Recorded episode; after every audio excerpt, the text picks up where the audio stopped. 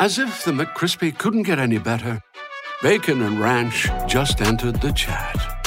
The Bacon Ranch McCrispy, available at participating McDonald's for a limited time. Ba-da-ba-ba-ba. Davis steps under center. Gibson and McClendon behind him. Davis with motion by Richard. Will give the ball to McClendon. He leaps. Oh, he doesn't get in. He fumbled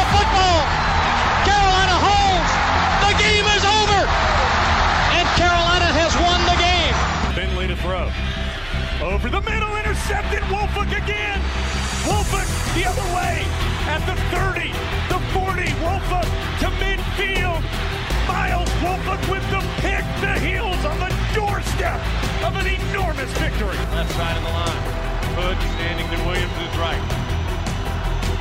Williams gonna throw. One on one. Davis Has it.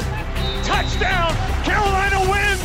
Carolina is the Coastal Division champion. Bernard fields it at the 26. Heading to the far side. Gio at the 35.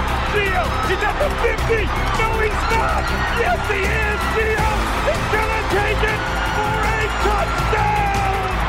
Are you kidding me? Connor Barth for the possible win. Snap, spot, kick away, high enough, long enough.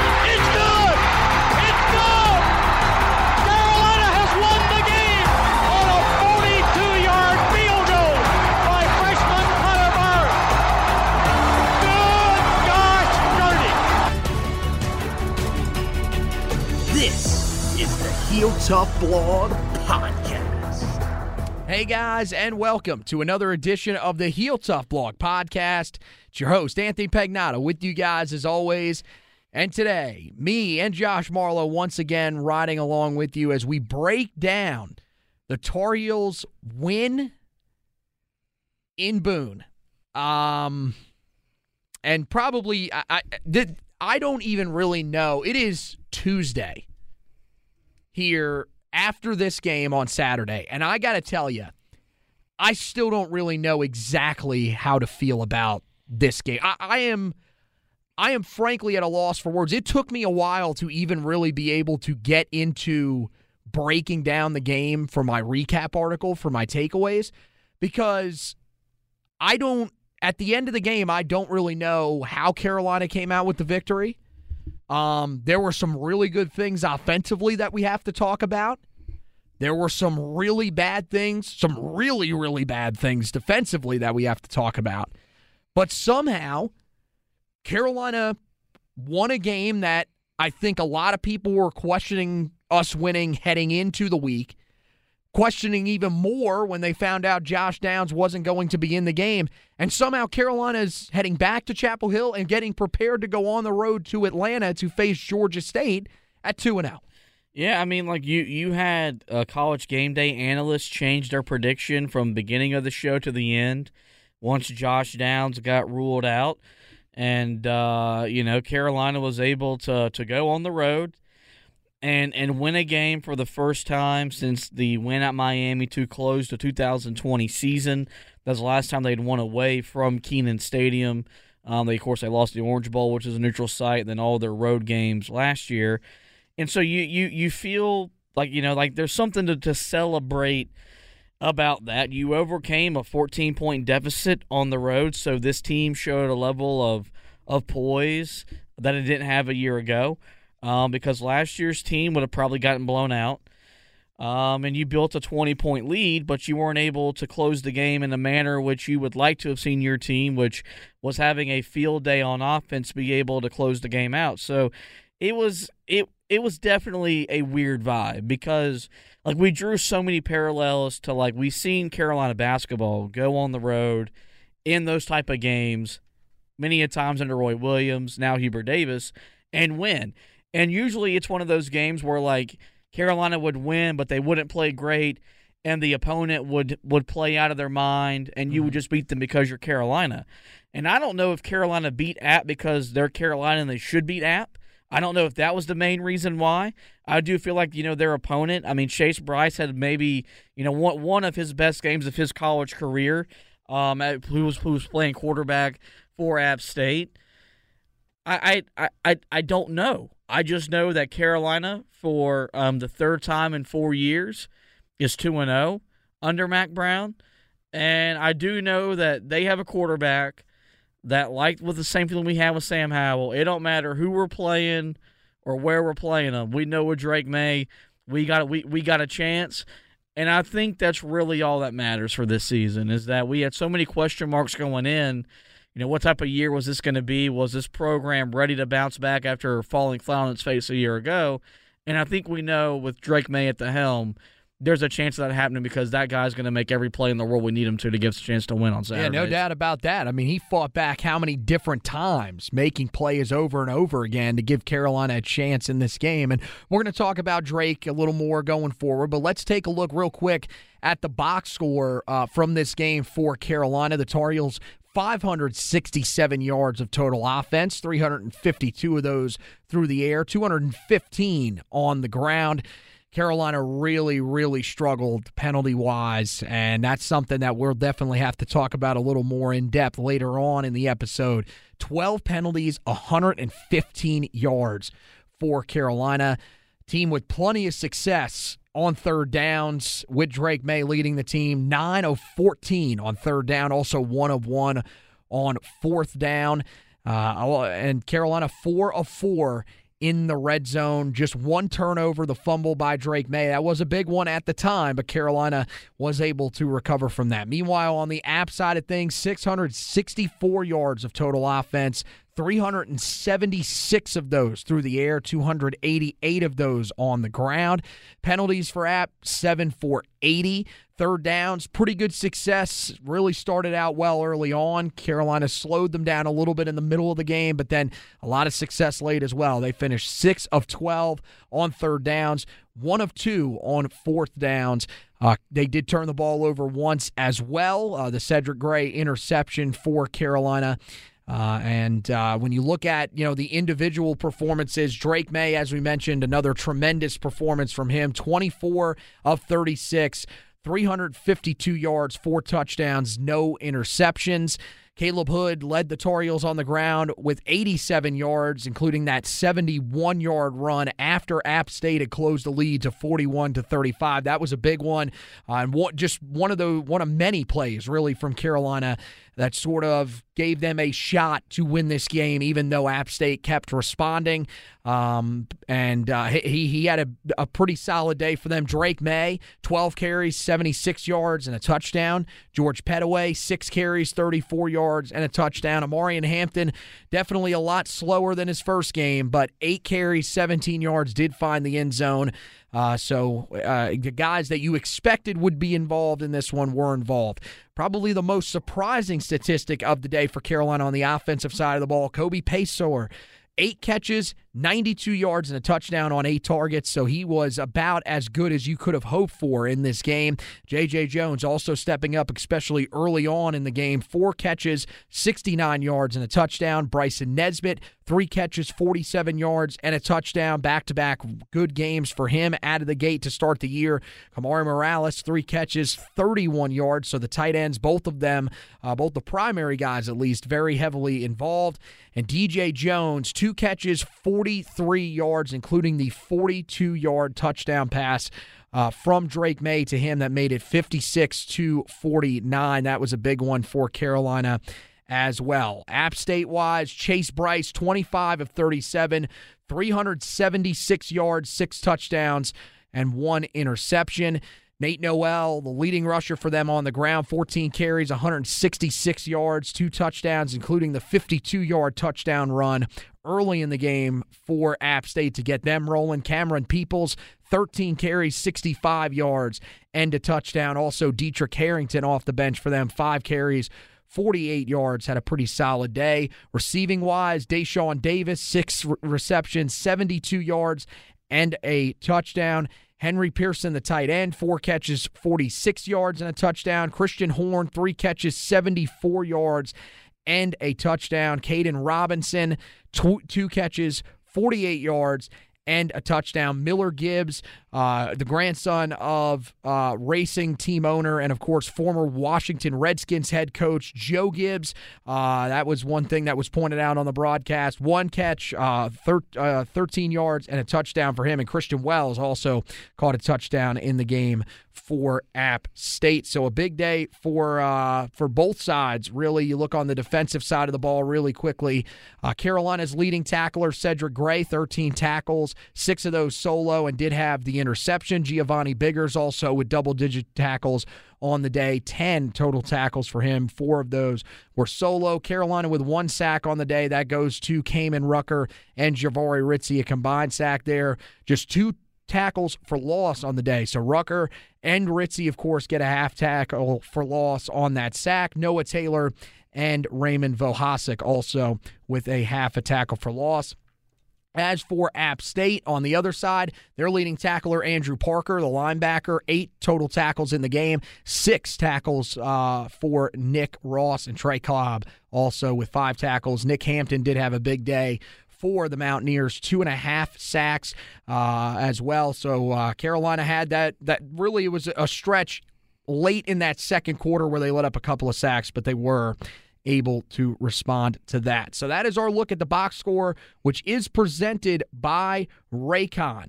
Uh, lately, I've been listening to uh, you know a lot of games. You know, I do work a job where I'm not able to quite watch some of these games in depth, but I've been listening to a lot of games, uh, a lot of podcasts about the team as well. And uh, it's been great. And one reason it's been great to listen to is because I'm using my Raycon wireless earbuds to do it. Raycon's everyday earbuds look, feel, and sound better than ever. With optimized gel tips for the perfect in ear fit, these earbuds are so comfortable and they will not budge. Trust me. Raycons give you eight hours of playtime and 32 hour battery life.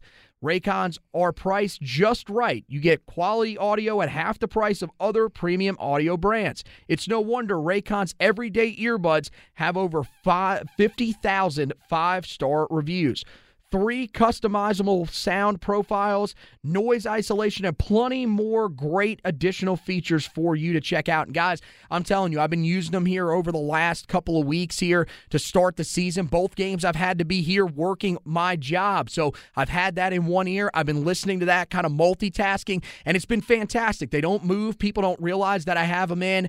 It's awesome. You have to check these out, guys. Make sure uh, that you head over. Go to Ray, go to buyraycon.com slash TPPN today to get 15% off your Raycon order. That's buyraycon.com slash TPPN to score 15% off. Buyraycon.com slash TPPN. Well, let's get into this, guys. Let's break this game down a little bit further here, and let's start with the quarterback uh, that that Carolina right now. I think has to look at and ask themselves: Is is he off to the best start in the history of this program? Uh, first two games of his career so far, Drake Maye, 72.6% completions, 646 yards, nine touchdowns, no interceptions, 16 yard, uh, 16 carries, 131 yards, and a touchdown in the first two games. He does have the one fumble, um, but other than that, he has taken care of the ball about as well as you could ask. And I think this game, more than the first game, really proved something. We were wondering a young quarterback going on the road to an extremely hostile environment. You're talking about a school in App State that that brought in extra bleachers to seat 10,000 more people than their stadium normally seats. And he went in there and really from the word go. I mean, granted it was a, it was a little bit of a slow start, but honestly, was it really even that slow of a start? They had one drive where they weren't successful in that first quarter. The reason it looked like such a big difference was because App State scored on their first three drives of the game after getting the opening kickoff. I, I, I think this game to me proved a lot about how confident you should be in Drake Maye moving forward. And honestly, sort of begs the question that we were talking about a little on air this morning. How in the world did it take the staff this long to make this decision? Because if if these guys were really that even, people should be trying to do everything possible to get Jacoby Criswell in that transfer portal. Yeah, no, I mean, I, I think as Tar Heel fans, we're very glad that that Drake Maye's here at Carolina to continue on, you know, what what what Sam Howell started as as we try to take this program or or get this program where we think it should be. Um, he he is poised beyond his years. He has a level of confidence, a moxie that you really just can't coach. It exists in him. The guys love him. That's very evident. Uh, the way they respond to him to him being successful. I think you got to give a lot of praise to Phil Longo because I think his play calling has been exceptional mm-hmm. through the first two games. Um, he's putting he's putting him in great situations to to, to make plays. And, and and Drake's doing a really good job of, of reading the defense, taking what the defense gives him at times, using his legs, because he's not forcing anything. Like eh, he's he just, just makes it. I, I, I was saying this earlier. I is there a quarterback that you've watched that just makes it look this easy? Like I mean, it's I've just, watched Bryce Young. It's so. Well, I mean, like for my teams, I've never seen a guy that has just moved the ball so effortlessly. Like it just looks so natural. It doesn't look like he's under pressure. This was one of the things when we watched Sam Howell play one of the greatest things about Sam Howell was how out of control it could look at times, but then he would find enough time just to make the play. With Drake Maye, it's never like that. Nope. And it's it's great because I mean, it's just a guy that looks like no matter what is thrown his way, he's going to make the pass that he needs to make. Yeah, I mean, and that's I think that's probably the biggest reason why he won the job was that you know it's it because look there I believe the, the, the competition was as tight as they made it out because I do think Jacoby Criswell is a good quarterback, and he's going to be a good quarterback at some at some program not named North Carolina sometime next year. But it's it's it's all the little things that really, really you can't coach mm-hmm. and you can't teach that really separates him from Jacoby Criswell and it's why he's he, he's already on pace to do some mind-boggling things as a redshirt freshman. I mean, his numbers exceed the the, the redshirt freshman years of or or through or through two games that Jameis Winston put up mm-hmm. and that Johnny Manziel put up, and both those guys went on to to win the Heisman Trophy. So it's been a lot of fun. Um, I mean, you know, th- there's probably some thought in the back of our mind that you know is is is he going to get enough help defensively to get the love nationally that, that he's going to that he's going to deserve? that that was kind of Sam's issue. Oh, we'll get to that because you know in, in a lot of different ways we you know we we wasted the greatest quarterback in the in the history of the program at the time. We don't want to repeat that same offense with the guy who was ta- who was succeeding him in Drake Maye, but he's a lot of fun to watch. And and look the the the nation's taking notice because it's going to mm-hmm. be really hard when, when North Carolina gets brought up, whether it's on college game day or whatever it is. If they're talking about the Tar Heels, they're going to be talking about Drake Maye, and that's good for recruiting and, and things of that nature. Well, I mean, they're going to have to talk about him this week since they're playing the greatest group of five team to ever, you know, ever play the game of football. I mean, I've heard so much about this Georgia State team so far this offseason. You would think that they're getting ready. You might as well just book them for the New Year's Six bowl game. And and I mean, look, you know, we'll get in. We'll, we'll talk more about that when we preview the game. Um, but I think here's the thing: what I have heard all day from people. Well, you know, he hadn't really played anybody. He's played Florida A and M and App State. Which, first of all, I mean, App State. I mean, some of the people that are criticizing. Are we really sure that App State is not a better football team than East Carolina? Like, that's not really a question. I thought you were going to say NC State, and I was going to have to tell you to shut up. No, no, no. But then East Carolina, like this is this has been a legitimate Group of Five program for years. This like, is the standard program in the state. That's what App State is. I mean, like, so that's my that. This is my thing. Is like, I get it. I get that these aren't FBS, the, the or not FBS. Somebody said that earlier today, and I had to correct them these are not Power Five programs. And when he gets in conference, it, it, there are going to be better athletes that are thrown his way. But my thing is, is are there not some natural tools and things? There's things that you are watching here that you can tell it will translate no matter who the opponent is. I'm not worried about the fact that he has not played the greatest schedule out of the gate because here's the thing. This schedule was set in what, 1996? I mean, seriously, that's how far out they schedule these games at this point. So uh, how are you going to fault a kid for playing this well? uh, against this schedule. I mean, if you go back and look at some of those other schedules of the guys that you've talked about that have won the Heisman Trophy, and I'm not saying that this means that Drake's going to win the Heisman Trophy, but I'm assuming there are a couple of clunkers on those schedules as well. Yeah, I mean, look, it, it's there, there's always going to be, you know, those people that are out there trying to make the excuse or trying to just, you know, drown, you know, drown out the hype. And and and so if if if we're hearing that, that probably means Drake Maye's hearing it, and it's probably a good thing for him. And Mack Brown's hearing it. And so it just motivates you to show up every week and keep doing what you're doing. Because if you get to the point where you go out and you shred Notre Dame's defense, then then then they're not going to be able to make an excuse because Notre Dame showed on Saturday what they're capable of doing defensively. Well, yeah, I mean C.J. Stroud didn't even shred him, so if I mean Drake Maye does, then if if he if he does that, I think that's it. Then then you have to put him in some legitimate conversation. I mean, if if he continues, let's say he goes on the road to Georgia State, puts up another game, 300 yards, four touchdowns, and then he comes and plays Notre Dame and even just has 250, three touchdowns, doesn't turn the ball over. Is he in the Heisman race? I mean, I it, you would think he's got to be close, right? I mean, for like for like for right now, like like the Heisman doesn't really matter until the college football playoff rankings come out. You can't really talk about Heisman hopefuls without him. Yeah. Because of what he's done through two games, because he's thrown nine touchdowns in two games. He's accounted for 10 total. He's amassed almost 800 yards of total offense. So, like, yeah, if you're having a pre October, November Heisman discussion, Drake Maye's in it through two weeks of the season. Yeah, and again, one of the things that he did so well the other day, spread it around to eight receivers, uh, still moved the ball. I thought extremely well without Josh Downs in the lineup, which was one of our big concerns.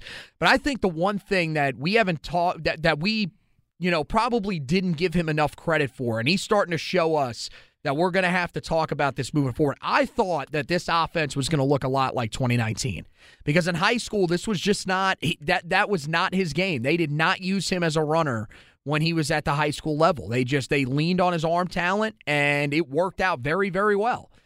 But you are seeing a guy that has some really good athleticism, can do some things as a runner. The only thing that I need to ask him to please do is please for the love of God, stop jumping in the air. Like, look, I get it. You want to you, want to muscle out some yards. You want to make sure that you've got the first down.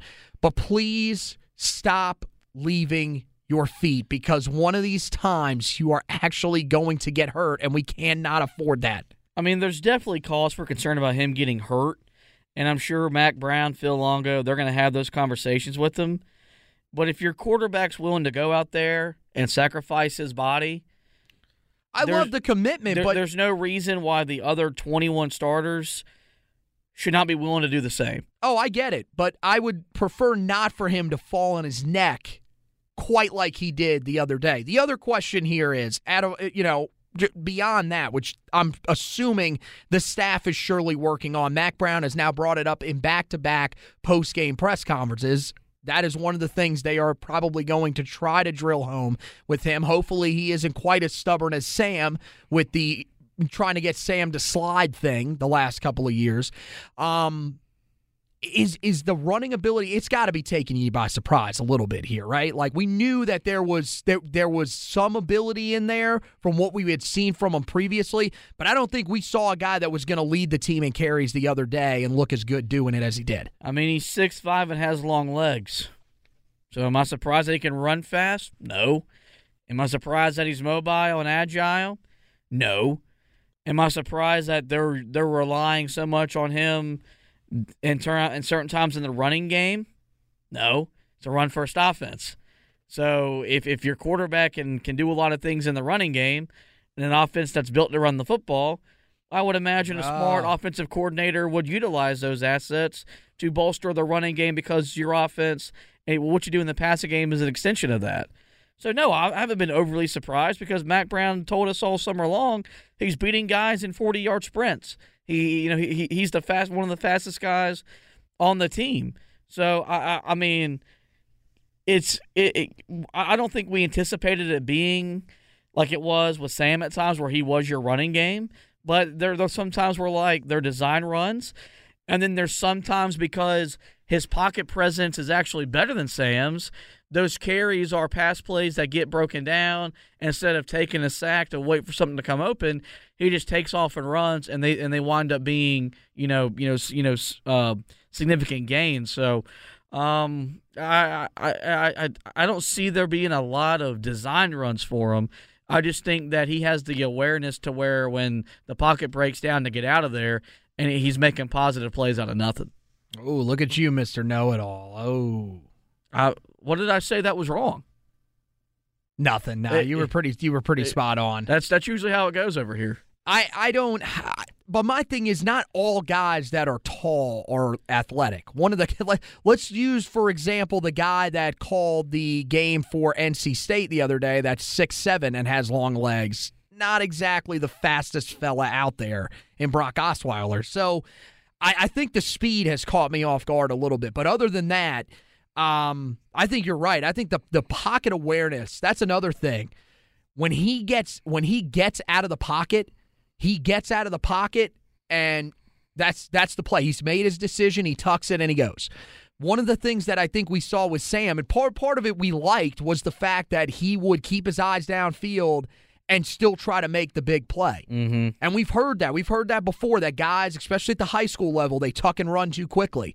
I think Drake has found the perfect balance of that, and it's just, it's working out great. It, look, we could sit here and talk about Drake for an hour. Like, seriously, I mean, the dude is on that level at this point where the, he's one of the biggest things that's giving us excitement about this Tar Heel football team. But I'll tell you another thing that gave me a lot of excitement. That was weird. That sounded weird. Um, the other day on Saturday was, man, Kobe Paysour and and JJ Jones. Man, these two dudes, they played fantastic. JJ Jones kind of got it started. Two big plays on the first drive for Carolina. But how about Kobe Paysour, who you know we heard so much about in the summertime? He comes back in in fall camp and he doesn't end up winning a starting job. Part of that being that he is a guy that's playing in the slot. It looked like, you know, they might try to play him a little bit outside. They did that in the spring, but I just don't think he fit out there. But man, he looked he looked great. As we said in the box score, he was targeted 8 times. He caught all 8 of those for 92 yards and the touchdown. Led Carolina in each one of those uh, categories, or at least tied for the lead in each one of those categories. You can't you can't say enough about this wide receiver room, and and really you got to give a lot of credit to Lonnie Galloway too. This receiving core this year might I mean it's got to be up there with some of the best in Tar Heel history because it seems eh, for you to roll out a guy that you barely played in week one and he just comes in leads you in receiving and looks about as natural as any receiver out there eh, there's a ton of credit due to the staff and, and, and Phil Longo too. Yeah, I mean, th- this.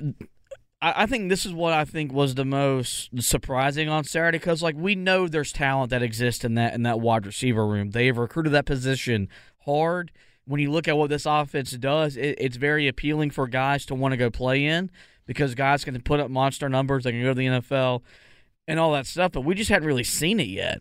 And then all of a sudden, you know, you're you're without Josh Downs, a guy that you know I predicted to win the Biletnikoff Award, and you you predicted him to have a pretty monster season as well. And you're looking at okay, who's going to step up in their absence? I kind of thought they'd lean more of a you know they, they'd run the ball more and utilize their tight ends, which to their credit they they, they did. But when you have you know uh, Kobe Paysour and J.J. Jones stepping up and making the type of plays that they had to make, and, and we needed them to make them in the first half because I think the staff knew probably midway through we got to go score at least 45 to have a chance. And I'm not saying they just abandoned the run. You don't think they thought they had to score 63? You didn't Uh, think that was in there? you know, I, I, I, you know, they didn't abandon the run or anything, or they didn't plan on it. They just started attacking through the air, and those young guys kept making play after play. And now all of a sudden, when you when you mix a Josh Downs, in, you know, into the mix, well, you're going to have a confident J.J. Jones on the field with them. You're going to have a confident Kobe Paysour on the field with them. You're going to have Gavin Blackwell, a guy who's made plays at times, and you've got the tight end dilemma as well. What this does, it just makes Carolina's offense that much tougher to defend. And that was our biggest worry coming into the season about this offense was how how would you be able to move the ball uh, you know efficiently through the air with the new quarterback, with everyone keying on Josh Downs. And what you learned on Saturday is that you got to be able to defend everybody. And it's not, I'm not glad that Josh Downs got hurt. It may have been a blessing in disguise for Phil Longo in this offense because they may have found a thing or two they didn't know they had because they, they had the blanket in Josh Downs. And now all of a sudden, whenever he comes back healthy, and you can maybe now, you know, you know, give him a, you know, a, a, as much time to get to get 100%, you're going to have a really hard time stopping this offense through the air. Well, you're. I mean, look, we heard that they want to put Josh Downs more on the outside. Well, you just you just saw on Saturday you could do that as much as you want because you got a guy in Kobe Paysour who can take over in the slot and be you know extremely reliable. How about this? First, I just look. I, I just looked at his his catch log for the day. His last four receptions all came on third down third and 13, third and five, third and four, third and eight. So you're talking about a guy that stepped up when he needed to to make plays. So third and 13, 21 yard reception from him. And again, I mean, that, that goes back to Drake Maye making plays as well. But you got a receiver that really, this was the most, this was easily the most action he has ever seen in a game. It was a guy that was not a starter after really, it seems like busting his tail in the offseason to get to a point where he could be a starter. And for him to step up in this moment, have the mindset to be this good and become that that guy that Drake Maye could count on. I don't think I mean you just can't say enough. They have to find a way to get this guy on the field more, right? Yeah. Like there's no doubt he's got to be out there. And so it, will be up to Lonnie Galloway and Phil Longo to figure out the you know, the best way to get him on the field and the best way you know, to utilize them, and and, and that's a good that's a good problem to have. Because remember when when when Mack Brown got here, like we knew Dyami Brown and Dazz Newsome were good football players. Yep. We didn't know how good they were because we didn't have a quarterback who could get it in the ball. Well, also the receiver depth was was was questionable at times too. Remember that uh, Nathan Elliott was throwing to uh, Roscoe Johnson at one point. Exact- no offense to Roscoe, and, but and, and so they've done just a really good job stockpiling talent in that room to where you have this situation and it's a good problem to have. How are we going to get this guy on the field? How are we going to get him involved in the offense? I mean, it does create a mini headache, but that's why you get paid big bucks is, is, is to run a high power offense, and Phil Longo has that, and it'll it'll be interesting to see how all these guys develop and how much easier the game will be for them when Josh Downs does return. Hey, look, they they've got the good headache. The other side of the ball, they're like, can we find any effective players to get out there? Um, really quick, the last thing I want to talk about on the offensive side of the ball, the offensive line, I think, has to get some praise here. And look, they allowed three sacks, and really it was pretty much in one stretch of the game there. Nick Hampton took over for a few plays, um, and he had a solid day overall. I'm not trying to knock on him. There's a reason why he could very well win Sun Belt Defensive Player of the Year. Um, did some work against Spencer Rolland, who struggled a little bit. We'll talk a little bit more about Spencer here a little bit later as well. Um, but I-, I thought for the most part, you know, this offensive line did their job again. I thought they got some pretty good push up front in the run game. I thought they pass protected really well. And again, maybe this is me just going off of what I saw last year.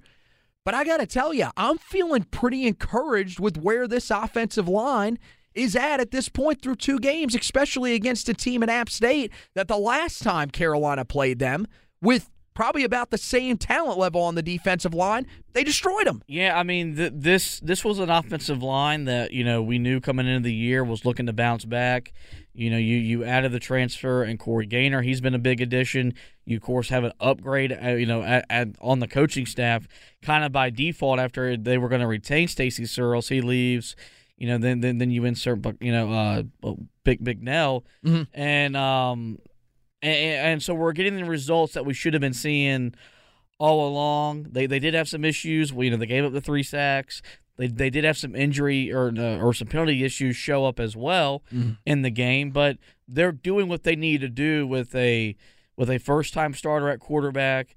We're trying to figure out who's going to run the football, you know, and everything like that. Like all of this success the offense is having would not be possible without them. and, and so they deserve uh, you know way more credit than they're going to get because they're allowing Drake Maye to look that good because they're giving him a clean pocket and they're opening up running lanes for the running backs to attack and they're giving times for these pa- for, they're giving time for these passing routes to develop and stuff like that. So hopefully they can keep building off of that. Like they're they're, they're going to face better defensive lines. Mm-hmm. You know, starting two weeks with Notre Dame and when you get in the ACC play, but for the first time in some time, this group has confidence about themselves. And, and and they've proven to themselves that, that they can be a dominant group up front, which is something we haven't seen them be the first three years of Mack Brown oh. 2.0. Well, and here's the thing it's not always going to be a lateral step up for this group. There are going to be bumps in the road, and we saw that in the second quarter the other day, but they bounced back. And when they needed to protect Drake Maye, when they needed to give this team a chance to still win the game late, they did what they had to do. I got to tell you, one of the guys we have really, really given him a hard time here over the last couple of years because he has struggled at left tackle. I think Asim Richards deserves a shout out because I think he has been tremendous in the first two games of the season. Mm-hmm. I, I think he has really played well. He had a block the other day that they showed on a replay. I pointed it out to you. He was mauling a guy. I mean, for him, I, I, I like the the confidence that he has about himself. I know Ed Montilus had, you know, a couple of problems with penalties the other day, but I think overall he's playing a lot better in his second time as a starter after he lost the job a few years ago as a full time guy. So I think overall you're just seeing more confidence in this unit. The one thing that could hurt him, though, is injuries. And Spencer Rolland could be dealing with something. We'll tell you a little bit more about that later on. Oh, all right.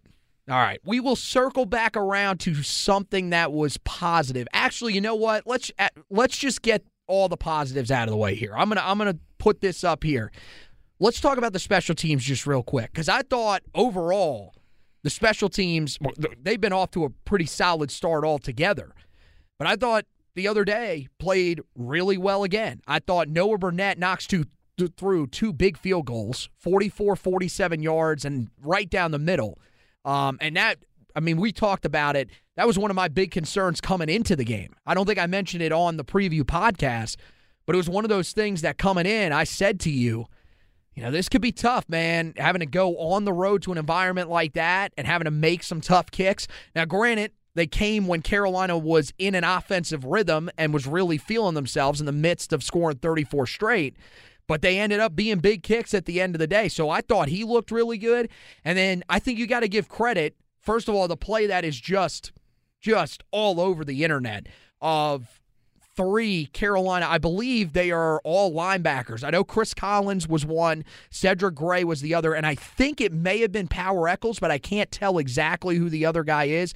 That just, I mean, just lit up the app onside return squad on the play where Bryson Nesbit recovers it and scores a touchdown. But Carolina recovers both onside kicks and made it look rather easy. So I think the special teams, which have been such an issue for Carolina since Mack Brown's return, they look pretty good. You got to give Larry Porter some credit here. Yeah, I mean, look, the special teams were so bad. We were joking internally about hiring Larry Fedora back to coach the special teams. Those were real conversations because yes. he he coached the special teams when he was at Carolina. Carolina was a very good special teams unit underneath his watch, and, and now Larry Porter's back in Chapel Hill, and that unit. For the most part, did everything right. Mm-hmm. You love to see that your kicker can make kicks because there are going to be times where you're going to need to settle for three instead of going for it on fourth down. You love that you you love that you recover both onside kicks. Yep. Oh, oh, oh, I know where you're going with this. But you also You might want to save this because there is a whole section about about some some questionable decisions. You, you also got a coach that in a one possession game with 30 seconds left to go. Yep. If you recover the onside kick, as green as that grass is, and as much as you want to go in the end zone, hey, when your defense turf. when your turf. defense ain't stopped anybody all game long, yep, and they have no timeouts, and there's no way for them to, to win the game, the best thing to do is to fall down. Yeah. And so I, I get yep. it. I have. I'm not gonna say I've been in that situation, but I, I used to play special teams, and so I understand. Oh, here we go. Why there is that desire to, to if you you field it. How many and, times you recover an onside kick? 18 times. Uh, That is the biggest lie ever. what a great number to pull out, by the way, out of nowhere, just Um, right, right, right out of your cheeks. But Come on. you know, like like when it happened, that's why that's why we didn't even celebrate. Like the you were, I was literally yelling at him as he was running down the sideline. Go out of bounds. Do anything. Do not score in that situation. And and this is the thing about that one. They're never going to admit what actually happened. The coaching staff isn't going to because they're not going to throw the kid under the bus, nor should they. It makes sense. correction. Mack Brown won't throw the kid under the bus. There will be plenty of coaches. Nick Saban, Ryan Day, Kirby Smart, Dabo I don't Swinney. no, I do That not would- no, no. There is no chance that Dabo Swinney is going to throw that man under the bus. I mean, Nick look- Saban maybe, but I here's the thing: you don't throw the kid on. You don't look. You don't throw the kid under the bus. That is a teaching moment of hey, man. And look, Bryson Nesbit was a dude. He just started playing football in his junior year of high school. So I don't know how many times has he been on the hands team. Probably not many because no offense, when Bryson Nesbit was at South Meck, they didn't really they didn't really recover a lot of onside kicks because they weren't all that great. So I don't I don't know, but that's one of those scenarios where that if they are presented with that situation again, you in no circumstance can return that ball. You can't. Nope. Not when not when you can't it's it's just situational awareness. Because I mean we've seen that play before. We've seen that play plenty of times where guys return onside kicks. I remember what was it a few years ago? Um Mississippi State and Kentucky had a game on the on CBS between those two. They were both playing extremely well. They had a scenario like that where a player returned an onside kick. But when you when your defense is struggling that bad, I mean at that point, what? They had allowed I'm trying to think, 34 points already in the fourth quarter? Yep. sit on it, sit on it, knee it out, go home. That I, that one was up there. Well, uh, the other one, I, I think we talked about this a few times, and I'm trying to remember. Was it was when it was still a 20 point game, right? I believe it was on the drive where App State scores to take the 41 28 lead, where App State third and eight. Carolina stops them short. There's a holding penalty on the Mountaineers. Well, Carolina accepts the penalty. Now, keep in mind, Carolina was they were nowhere near. They were on their side of the their side of the 50. I think they were inside of their own 40 yard line. And Carolina took the holding penalty to back them up. Now, look, to Carolina's credit, they still made the stop. They called a late hit penalty, which I, I thought was a terrible call. I think we there were a lot of people that thought that as well. But the thing was you didn't even have to put yourself in that situation. And that one, that one is completely on the staff. I didn't understand that call at all to accept that penalty. Again, flip this flip the sides of the field. If they were at Carolina's 35, maybe you accept that to make sure they can't kick the field goal, although their field goal kicker had missed one earlier in the day. So I, it, it was it was that one. Those two decisions were unbelievably confusing to me. They were reminiscent of decisions that Mack Brown made at Texas that backfired, and that's eventually what cost him his job because he wasn't very good at managing the game in his last few years at Texas. And what we heard when he when he came out of the out of the booth and out of TV when he came back to coaching was that been studying, you know, you know, clock management and analytics and you know how to how to do things in different situations. And if you go back to his very first game back in a game against South Carolina that Carolina would eventually win, he again had questionable decisions that didn't make a whole lot of sense kneeling forward on fourth down to give South Carolina the ball back on the plus side of the 50 with a chance to go win the game. And it, it's it's left us all at, at times just shaking our head. And, you know, that was what we were doing Saturday when he accepted that penalty. And, you know, look, there were a lot of calls that, that didn't go Carolina's way. And knowing our head coach, he's going to send a lot of them to, to, to the league office to be reviewed because that's what he does. But at some point, like, you can't blame the like as much as you want to blame the officials. It was your fault you accepted the penalty because there was still so much time left in the game. App was probably going to punt it away because if had they gone for it and not gotten it, that would have effectively ended the game. They would have probably punted, hope they got you know one stop to then maybe make it a one possession game, and then you go on from there. You you gave them two extra chances. You know, you your your your your your your your team makes a mistake, and then lo and behold, three plays, four plays later, it's a one possession game, and um, you know, then all of a sudden your team's reeling. So, um, definitely something that Mack Brown's got to look at the mirror and say, I got to do better. Um, because there were times again in the in this game where him and his staff's managing of the game nearly lost Carolina a win on the road. Yeah, no, I mean that's that's that's accurate, and and that's I mean that's one of the big things. And and remember, it really started even with the first game back here. We all remember the the the odd decision to give South Carolina extra time by kneeling the ball and giving them an opportunity to throw a hail mary. It was it was very strange, um, but yeah, I mean Carolina. I, I think that's one of the things that you know there that that's a little worrisome. But I, you know, hey, you you got to give them credit. These guys still fought through it. Um, the problem is, is that the biggest question mark about this team we haven't even talked about yet um, oh, the one other thing I did want to mention, I put in that game management area: twelve penalties, hundred fifteen yards. Team's got a long way to go on on that. Just got to be a lot better. I mean, you, you you took five in the first game of the year, and it looked promising. And three were backup players, so your starters committed two penalties. Yeah, in, in I mean, the, you the, felt good opener. about where they were, and then in this game, things just became unraveled. And again, you know, look, there are questionable calls. There's no doubt about it. But the majority of these calls, I would say, what, maybe two were legitimate questions. The rest of them were pretty spot on where we said, yeah, that's that's a good call. So it's just it's a team that has to be more disciplined overall, I- including the coaching staff. Speaking of discipline, can we can we get anything from the defensive side of the ball? Not until you get good players in here. I mean, you allowed, as I mentioned earlier, 664 yards of total offense.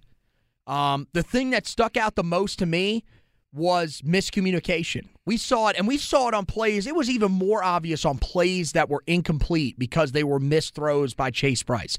Guys that were wide open. Guys, pat the linebackers, nickels, passing guys off to nobody in particular. The communication, that was one of the things that was stressed so much by Gene Chizik and Charlton Warren in the offseason. And these guys have a long, long way to go. And this secondary as a whole, man, Storm Duck, three touchdowns allowed the other day. I mean, it is just, it is a huge struggle for that group right now. Yeah, and I mean it it, it starts and it ends up front. Um, Des Evans was somehow awarded the defensive player of the game by the staff, I can't believe which was pathetic. Well, I don't. Here's the thing: was Des Evans even the best defensive player? They I shouldn't thought have Cam- given anybody I thought that defense, Rucker was you probably your best defensive player. you know, some sort of award for that effort on Saturday or lack thereof. But he was pretty much a non-factor. Um, Ray Vohasek, um, we, we've we've been waiting since 2019 for you to build off of your end of the season. Not going to happen. And and so when when you're when you're Myles Mur- Myles Murphy. Are are we sure that Myles Murphy is not is not just playing at Clemson? Like we, I, I I'm serious. We have not seen him d- really do anything of significance in the first two games of the year. you know when, when you look at Kaimon Rucker, you know really nice, you know really nice player, but he's not as gifted as as you as you probably need him to be. So he's going to make a lot of his plays off of effort. Mm-hmm. I think Noah Taylor's brought something to Carolina, but it's not enough. And, and and so you know as much as we want to talk about you know the scheme and and stuff like that, the simple fact of the matter is with this defense is they're not very good. Yeah, I mean, is there talent there? Yeah. Is it consistently good talent? No. And uh, until that really changes, it doesn't really matter who's coordinating the defense. This is what's going to happen because the biggest issue under Jay Bateman was the guys were not in position to make plays. You had guys in position the other day to make plays, and they just simply they weren't tough enough, they weren't good enough, they weren't disciplined enough to make them, and they got embarrassed by a group of five offense, and it's it's it's really it's really frustrating because I think we all think that or we all thought that Gene Chizik who did really good things with Carolina's defense back in 2015 and 2016 Mm-hmm. with less talent and less depth was going to be able to do the same thing here with more talent and more depth. But I mentioned this when talking about the defense that the or the job did with the defense a few years ago was that those guys were 100% they were bought in because they were they were tired of being told how bad they were because everybody in the country told them you suck and and they rallied behind that. We've been saying the same thing about this defense really since the first year because, you know, 2020, you had a great offense that could mask a lot of your holes. Last year, you got embarrassed. You were giving up 45 points to Georgia Tech. You fired defensive coordinator. And it it still hasn't resonated to where they're giving consistent effort on every play. They're trying their hardest. And and and simply put, we're not good enough defensively to go through the motions. Some teams are. Ohio State could go through the motions and still win a Big Ten championship and, and, and still achieve a lot of their goals. Carolina's not. And that and, and that got exposed on Saturday to where if this is going to be the effort that we get week in, week out, we'll be a fun team to watch. We'll be playing and winning a lot of games in the high 40s, low 50s, or hell, even the 60s. And we'll be lucky to make a bowl game. I think that's the point that we're kind of at. And I mean, at this point, you need motivation from your defense because, guys, your offense on the other side of the ball. I mean, are are we are we ruling out the chance that this could potentially be the best offense that Carolina's ever had? Like this offense can move the ball as as easily up and down the field as any that I've seen at Carolina. Like it is unbelievable how smooth this offense has looked the first two games of the year. Well, it's it's, it's really and and this is something that I've learned to do since getting into the radio industry. Here we go. Yep. Is is to use other people's words against them. Oh man. There should not be a single person listed as a blue player defensively for Carolina because they should not have a single starter. Should they should they be listed as white team players? Um, and, and- I so, think there's some questions. And look, look, there are some guys out here that I think I mean, they're showing it, like you said, Kaimon Rucker's showing effort. It's just the problem is he's a guy that's probably playing at a position. Um, I got to tell you, I think you you said the guys are in the right position to make plays. Maybe in the front seven they are. I do not understand why this staff is so hell bent on on going zone defense. This these guys do not have the closing speed to play zone defense. well, well, They don't. They don't have it. a lot of reason you got to play zone because you can't play man. I, they haven't really tried it. I've seen this team play zone as much as I've seen any Tar Heel team in the years. And look, maybe you learn something in camp, but at this point, you should try manning these dudes up. These were what a lot of these guys were brought in to play that style of corner. They they did it in high school. They they this is what Jay Bateman did. And that look, that may not be what exactly you want to do as as Gene Chizik, but I'm going to tell you, man.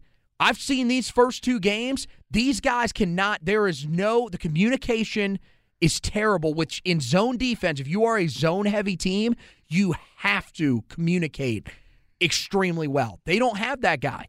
And look, I, hate I hate bagging on the kid because I thought he got he got roasted the other day by a lot of Tar Heel fans, and I think there are a lot of other guys that deserve criticism. Storm Duck to me was not talked about enough. He let up three touchdowns in this game. He has been picked on routinely in the first three games of the year. He went from being storm duck to cook duck. Wow. wow. Accurate, but wow. and look, for him, get it back on track. We know you've got the talent. You've got to shake it off, stabilize yourself. But Cameron Kelly is a guy, they need a different free safety back there. Yep. Because you need a guy that can communicate well. Well, and, you know, I, I've seen a lot of people think that you know this team just needs Ja'Qurious Conley back, and look, I mean, nice- it can't hurt, He'd, but. be, he'd be a nice addition. right. if if you're trying to convince yourself that he's the missing link to this defense being average, you're lying. The defense won't be what it what we want it to be what it should be until that defensive line Yep. I mean, maybe does does something. Can we put Conley on the D line? And- Let's and- try him there. We put him at nickel. We put him at safety. And so there's got to be growing frustration with Tim Cross. And I get Yep. he's a hell of a recruiter, and he's very valuable to this staff in that role. Same as Dre Bly. Yes, you know what I've learned through four years? They're not position coaches. I mean, at this look, level, man, you gotta, and and I think he's done some good things with the linebackers. Do you have to question Tommy Thigpen too?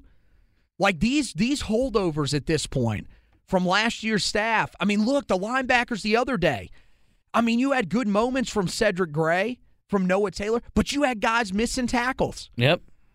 And Which, it's, I mean, it's- like, like they look, are like it's it's it's gonna happen, and this football tackling is is crap, and, and you're gonna miss tackles, but we miss tackles in volume, and Yep. and and, and, and they were they were an issue last year. That was one of the biggest that's things that the biggest they issue said. since Butch Davis left. Well, that was one of the biggest things that we heard about Cedric Gray this offseason was we're trying to improve him as a tackler. He misses three tackles the other day. Well, and, and like it's just it's frustrating. And look, I'm not trying to take this out on the student athletes. These guys, they're- th- to me, I am more concerned with the overall coaching.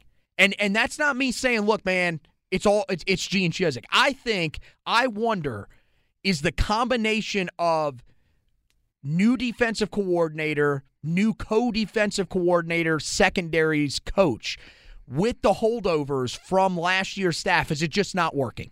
Because there is I have said this multiple times on this podcast. There is no way in hell that you can have this much talent on the recruiting trail and not have any and have every one of these dudes struggle. Well- it's it's physically impossible from what you've seen from other teams in the past. Like it's, it's also you should why be those somewhat average. It's also why those those recruiting stars don't mean a damn on well, they Saturdays. don't. They don't. But if you go back and look at the teams, just go back and look. 24 7 Sports put out a ranking last week of the most talented teams in the country. Go look at those teams and you tell me how where those defenses rank.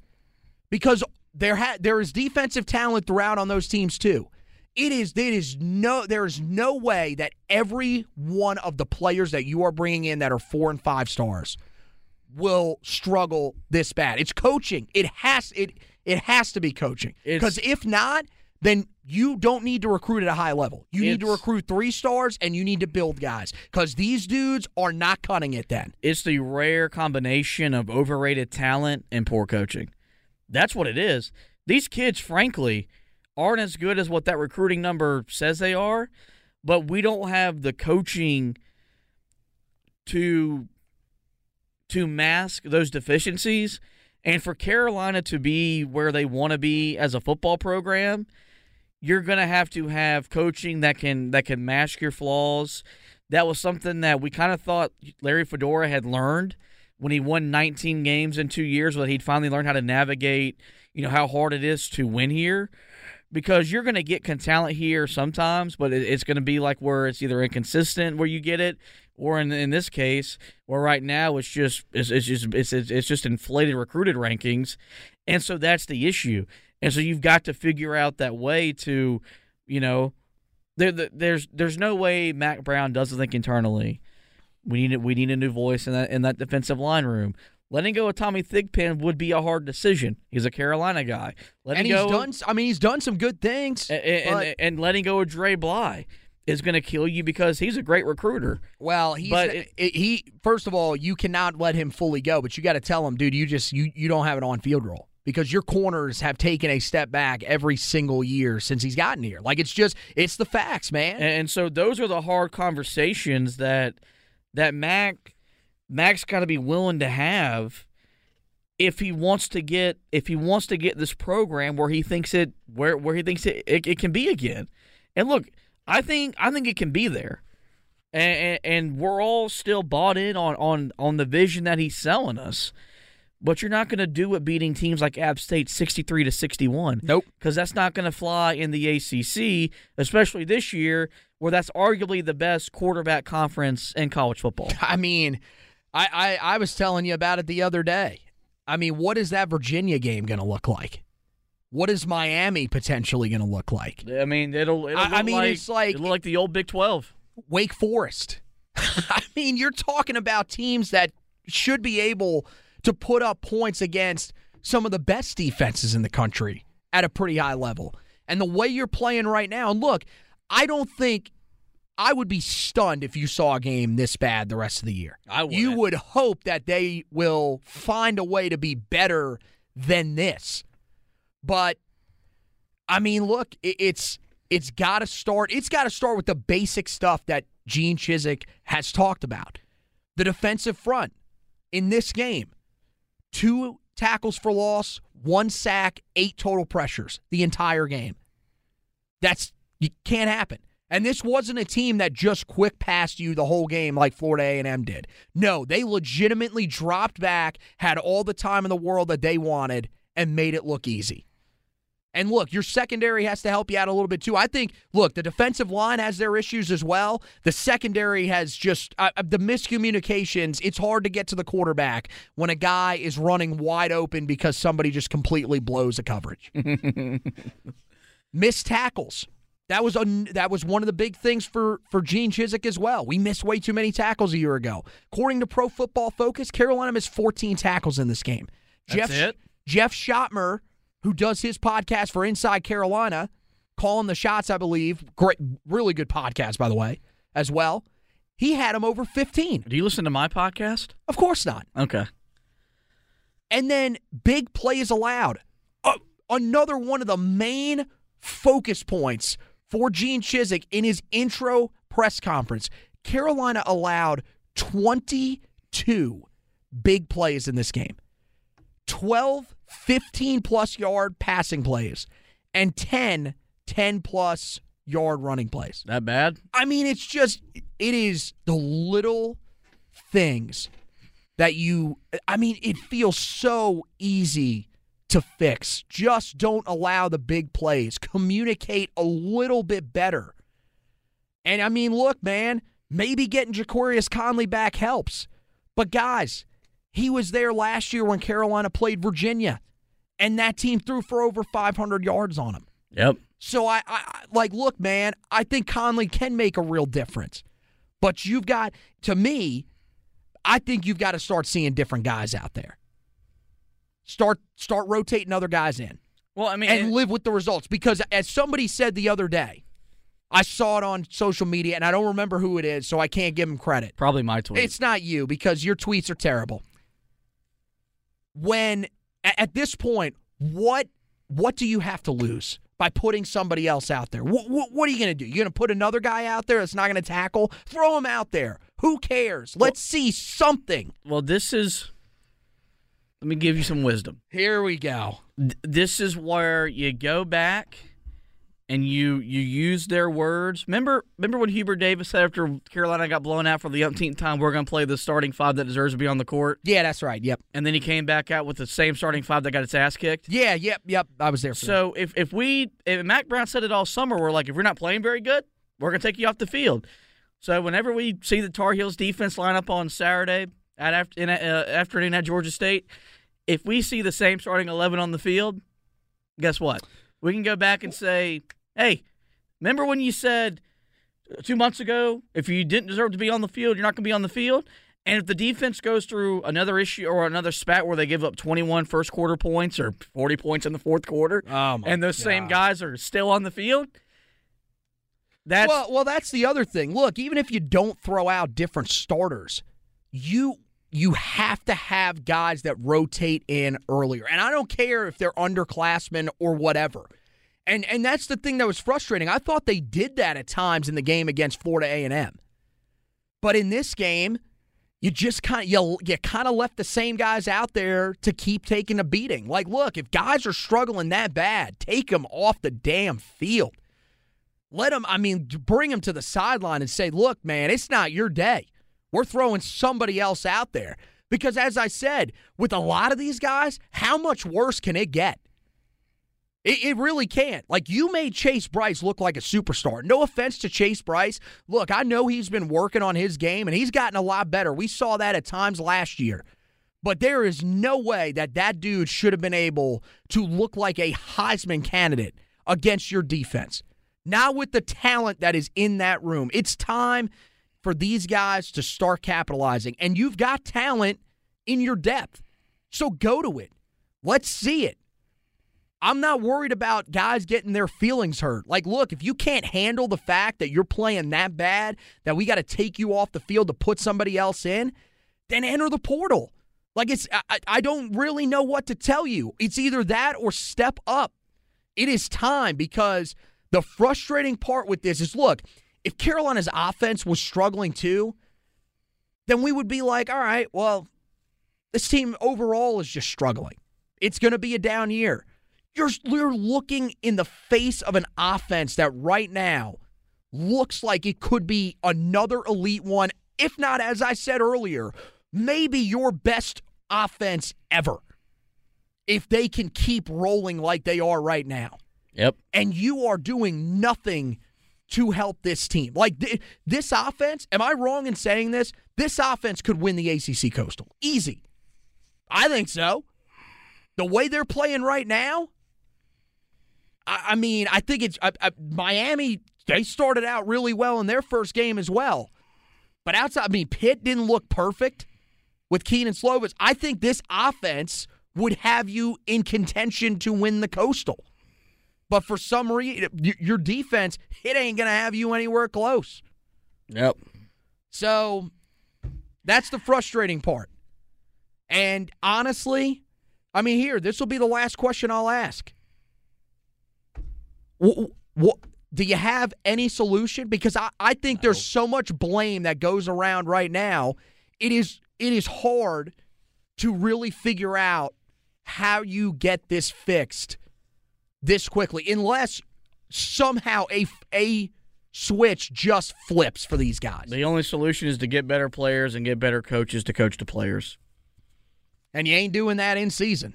So, um, that's that's that's that that's that's really all it is.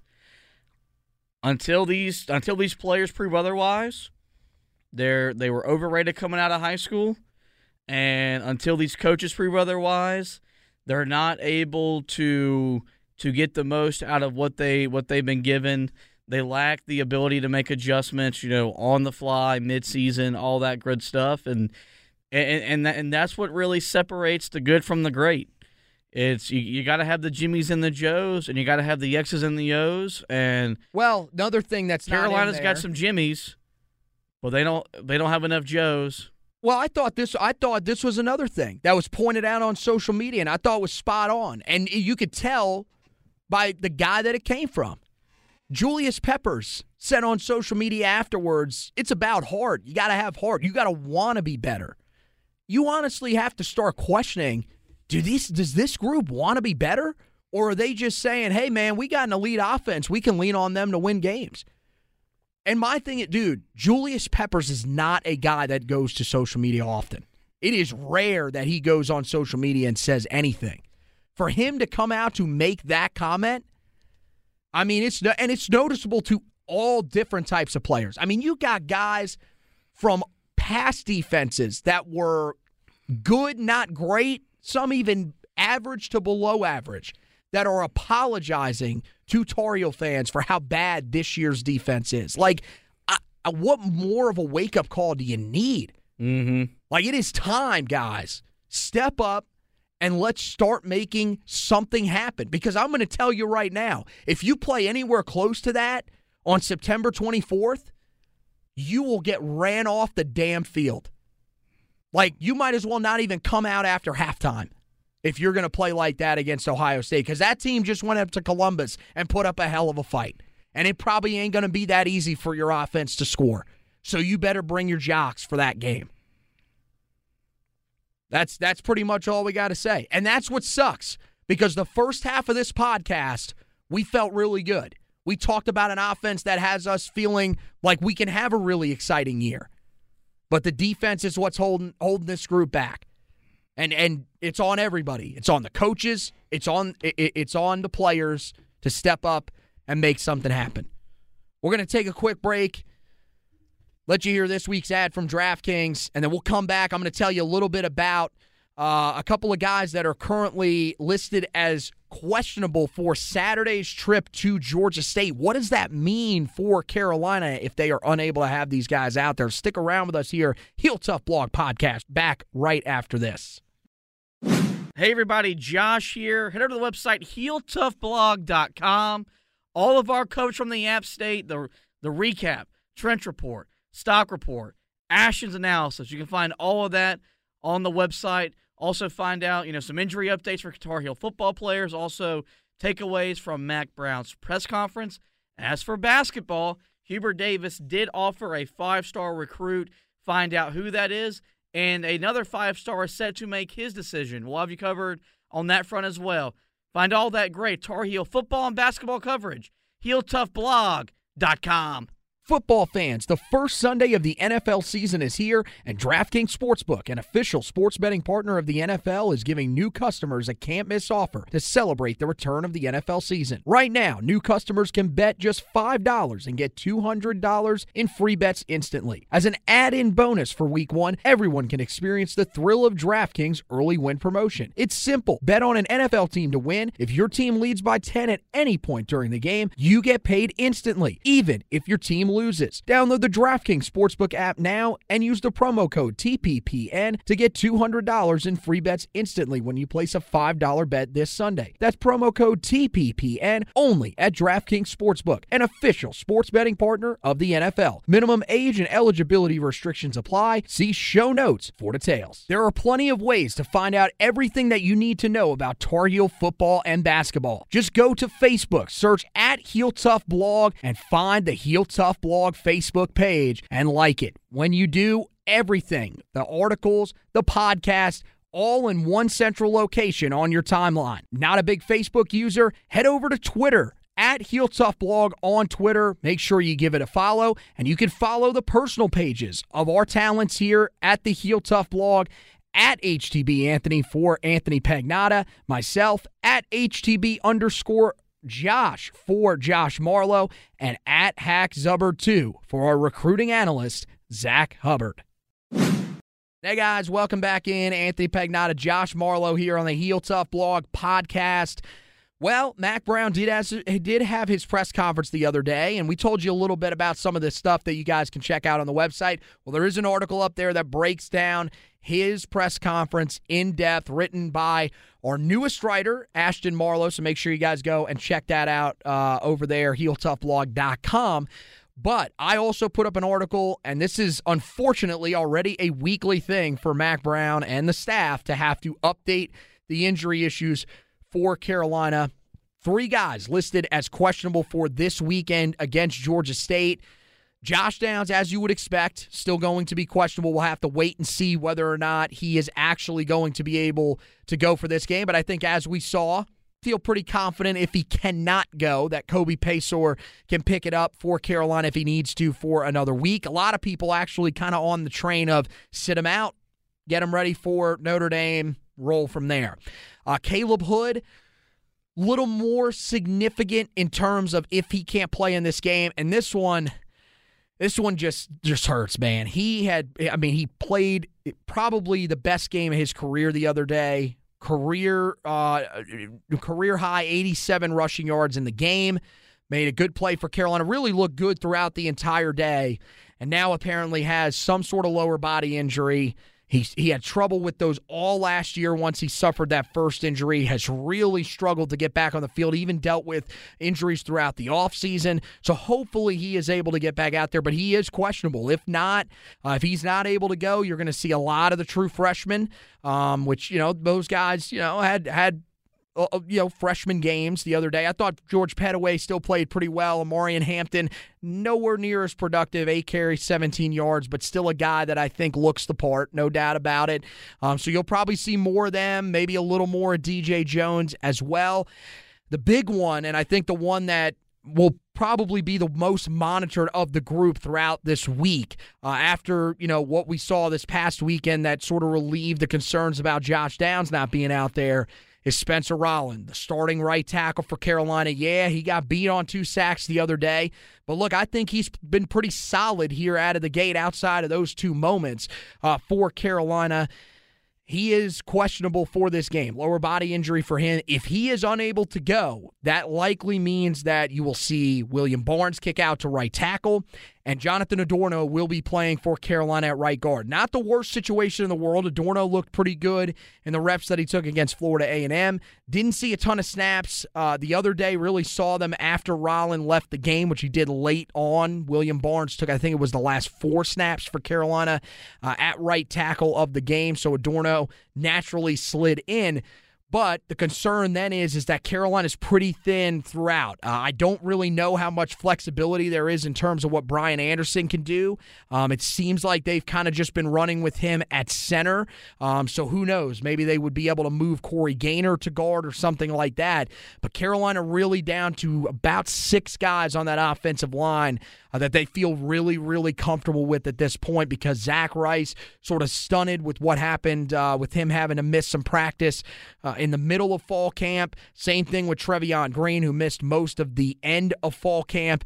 Uh, and then, you know, there's still, you know, some questions about where exactly Carolina is going to play Caden Baker. Is he a guy that Carolina is ready to include in that blue team?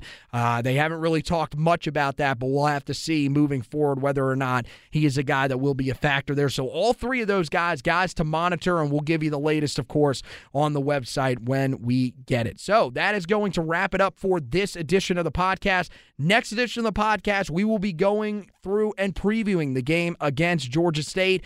A whole bunch of that stuff will be on the website as well. The preview and all the stuff that we've been doing afterwards. Check out all the stuff that we did recapping the App State game uh, on the website as well and uh, tons of other great stuff getting ready to go up there for you guys. Some great basketball articles that have been hitting the website in the meantime as well. So make sure you check all that stuff out over there on the website. So that wraps up for this edition of the podcast. Want to thank Josh Marlowe for hosting with me. Want to thank you guys for listening. And as always, go Tar Heels.